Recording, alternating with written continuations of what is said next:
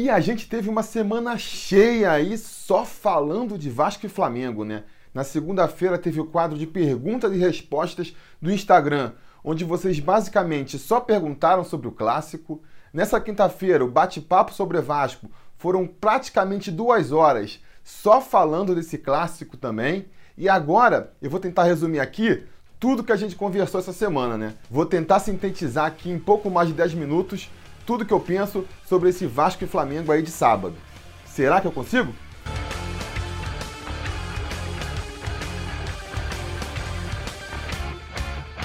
Fala, torcida vascaína, Felipe Tirude volta na área pra falar de jogo do Vascão, porque nesse sábado, às 7 horas da noite, com transmissão exclusiva por pay-per-view, o Vasco recebe o Flamengo no Mané Garrincha, em Brasília, pela 15ª rodada do Campeonato Brasileiro da Série A. Um jogo em que eu tô vendo a torcida do Vasco aí meio amuada, né? Meio pessimista em relação a essa partida. Creio que seja por conta dos desfalques que o Vasco tá apresentando. A gente já vem sem um Rossi há algum tempo aí, tá se recuperando da sua apendicite. Perdemos também o Marco Júnior e o Marrone por suspensão automática devido a cartões. E a perda mais sentida talvez, o Talles Magno, convocado para a Seleção Brasileira Sub-20, provavelmente vai desfalcar o Vasco também. Esse eu acho que vai ser o desfalque mais sentido, não só porque o Talles vinha sendo aí o destaque ofensivo do time, mas pela situação em que esse desfalque foi construído, né? A CBF convocou o Talles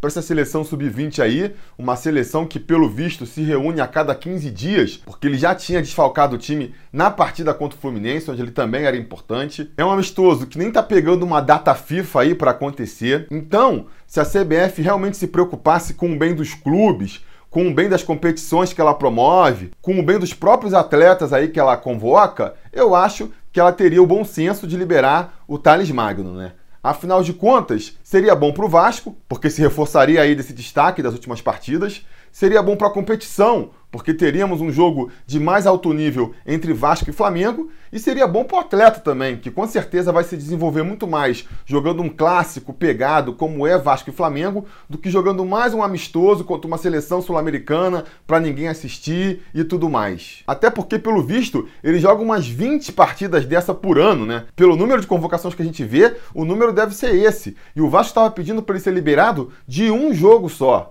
Vai ter um jogo na quarta, vai ter outro jogo no sábado. O Vasco propôs que ele jogasse na quarta e fosse liberado só do jogo de sábado. E nem assim a CBF quis. Acabou que o Vasco não liberou o atleta, ele tá treinando lá em São Januário, mas a CBF também não desconvocou ele, o que gera aí uma pendência jurídica que a gente não sabe como poderia se resolver. E por conta disso, vai acabar que o Talles não vai ser relacionado para a partida aí, muito provavelmente. Por não outro motivo, não consigo enxergar outro motivo que senão o fato da CBF só pensar nos seus próprios benefícios, nos seus próprios lucros, a despeito dos clubes e dos atletas que fazem ela, em última análise, ser quem ela é. Enfim, mas fora isso, eu acho que o vascaíno tem bons motivos aí para ter confiança num resultado positivo na partida desse sábado. Ah, Felipe, mas você não tá vendo a diferença técnica entre as duas equipes? A equipe do Flamengo é tecnicamente muito superior à equipe do Vasco. Tá, tudo bem, eu concordo, mas isso nunca foi um grande empecilho na história do clássico. Se você pegar a história aí de Vasco e Flamengo, você vai ver em várias situações onde essa diferença técnica era até maior do que é hoje e a gente viu o time mais fraco ganhando, ou pelo menos segurando o empate. O próprio Juninho lá do Machão da Gama fez aí uma bela coletânea de 5 partidas onde o Vasco não era favorito e conseguiu ganhar do Flamengo. Vou deixar o link aqui para vocês assistirem. E existem outros exemplos. E para não ficar parecendo que é uma opinião clubística aqui, o contrário também é verdade. Quando o Vasco é que estava por cima da carne seca e o Flamengo estava com os timinhos mais medíocres, lá no final da década de 90, começo aí dos anos 2000, a gente também viu o Vasco com verdadeiros timaços, verdadeiras seleções, se complicando e eventualmente até perdendo para times bem vagabundos do Flamengo. Então, galera, clássicos estaduais e principalmente Vasco e Flamengo é uma partida onde as questões técnicas se nivelam e vale muito mais a entrega, vale muito mais o coração. Muita gente está usando como referência aí para eliminar as chances do Vasco na partida as finais do Carioca, mas eu acho que ali era uma situação completamente diferente da atual. Naquelas partidas ali, apesar do elenco ser basicamente o mesmo de hoje,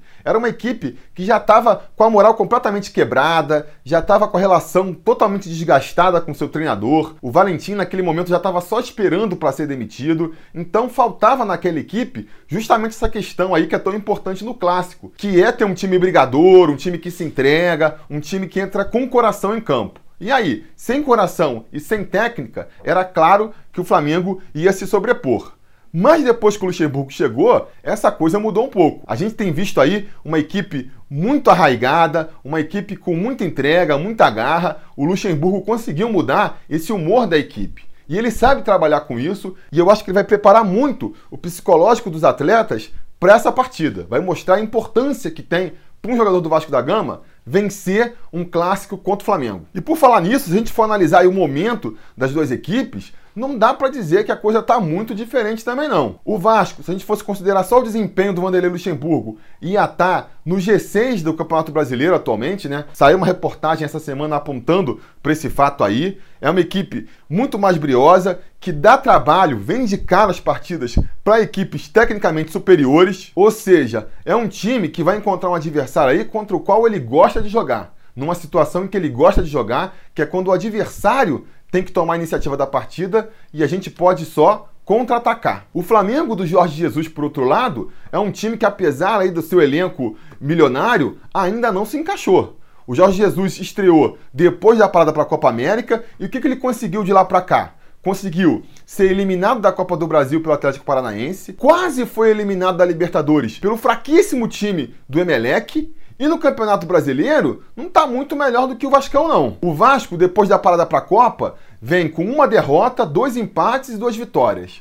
O Flamengo vem também com uma derrota, com 1 empate e com 3 vitórias. A diferença ali fica no empate que o Vasco conseguiu contra o CSA, que merecia ter ganhado aquele jogo, e sei lá, a vitória que o Flamengo conseguiu contra o Botafogo, que foi uma vitória também ali na Bacia das Almas. E fora isso, se você pegar os outros resultados do Flamengo aí desde então, não tem nada que coloque ele ali num patamar de inalcançável, impossível de ser vencido. Então, eu acredito aí que quem tá pessimista, não são todos os vascaínos, é verdade, mas uma boa parcela aí, pelo que eu vejo nos comentários, que tá pessimista, acredito que seja por conta desses desfalques mesmo que a gente falou. Porque se o time para essa partida aí viesse com o Marco Júnior ali fechando o meio-campo e o ataque sendo formado pelo Rossi, pelo Marrone e pelo Talles Magno, eu acho que a expectativa da torcida ia ser completamente diferente. E realmente, não estou falando aqui que a perda desses 4 jogadores ali na frente não vai impactar em nada no futebol do Vasco, não é isso. Eu mesmo estaria muito mais confiante também se eles pudessem jogar essa partida. O meu ponto é que eu acho que o Vasco vai conseguir superar essas ausências e vai conseguir fazer um jogo de igual para igual com o Flamengo. Eu não sei qual vai ser o resultado, mas eu acho que vai ser um jogo disputado e que não vai ser ganho facilmente por nenhuma das duas partes, não. Mas até para comentar melhor sobre isso, vamos falar então aí sobre a provável escalação do Vasco para essa partida, para vocês verem aí como é que o Vasco deve ir a campo para esse jogo contra o Flamengo. No gol, Fernando Miguel segue firme e forte, ainda bem, é sempre uma segurança ali na nossa meta. Na lateral direita, a gente deve contar mais uma vez com o Raul Cáceres, uma vez que o Pikachu vai ser empurrado lá para o ataque. Na zaga, a gente vai de novo com a dupla Oswaldo Henriques atuando ali pela direita e Leandro Castan, o nosso capitão, jogando pela esquerda e completando a linha defensiva ali, o Henrique permanece como nosso lateral esquerdo. A gente poderia ir de Danilo ali para ser uma opção na bola parada, uma vez que muito provavelmente não vamos ter nem Bruno César, nem Valdívia lá na frente. E a bola parada é basicamente o principal jeito do Vasco chegar ao gol, então poderia ser importante ter o Danilo Barcelos ali para ser esse homem no time? É verdade. Poderíamos entrar com o Ricardo Graça por ali também, jogando improvisado como lateral esquerdo, uma vez que o Henrique deve ficar bem preso na marcação por conta do ataque do Flamengo. E aí, para deixar o Henrique lá atrás, preso na defesa, faz muito mais sentido deixar o Ricardo Graça, que marca melhor, sai melhor pro jogo também? É verdade também. Mas o Vanderlei Luxemburgo tá apostando no Henrique, então vamos torcer para ele fazer uma boa partida aí e mostrar aí para todo mundo que tá criticando a razão do professor ter confiado nele. Do meio para frente, a gente vai ter o Richard jogando mais uma vez como primeiro volante ali. Ao seu lado, o Raul, como segundo volante, vem jogando muito bem, vem sendo cada vez mais um dos destaques da equipe, fez uma grande partida contra o Goiás, vamos torcer para ele continuar nessa crescente agora contra o Flamengo. E daí pra frente, amigo, aí o Vanderlei Luxemburgo tá escalando quem dá pra escalar. Ele tá olhando quem sobrou ali e tá botando no time. Por conta disso, devemos ter Lucas Mineiro jogando como terceiro homem de meio campo aí, tá brigando com o Felipe Bastos por essa posição, mas a princípio ele que ganhou a vaga. Na briga entre esses dois aí, uma vez que o Andrei parece carta fora do baralho, eu escolheria o Felipe Bastos, mas já que vamos de Lucas Mineiro aí, pelo menos ele tá jogando um pouco mais na frente, né? Não tá jogando nem como primeiro, nem segundo homem. Acho que isso aí, ele vai atrapalhar menos na marcação assim.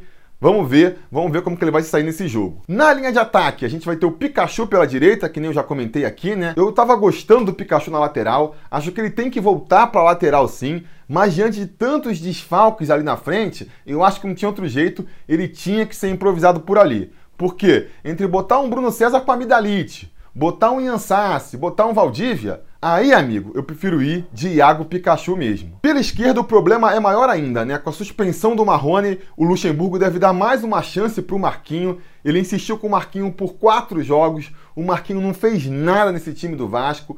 Finalmente foi barrado na partida contra o Goiás. E agora, com todos esses desfalques aí, acaba que ele vai ganhar mais uma chance de tentar se provar. Aqui meu raciocínio é o contrário. Para escalar o Marquinho, eu preferia que escalasse o Yan Sasse, eu preferia que escalasse o Valdívia, até o Bruno César com a amidalite seria melhor do que o Marquinho, pelo menos seria uma opção ali na bola parada. Finalmente, fechando a equipe aí, como centroavante, Thiago Reis vai ganhar mais uma oportunidade. Acho que como nos outros casos do ataque aí, tá ganhando a oportunidade por pura falta de opção. Eu gosto do menino Thiago, mas eu não sei se essa partida seria ideal para ele voltar ao time titular, porque a gente sabe das limitações dele, né? O superpoder do Thiago Reis está dentro da área para ele de primeira mandar a bola pro fundo das redes. Se tiver que sair da área, se tiver que buscar jogo, aí ele já fica bem fraquinho.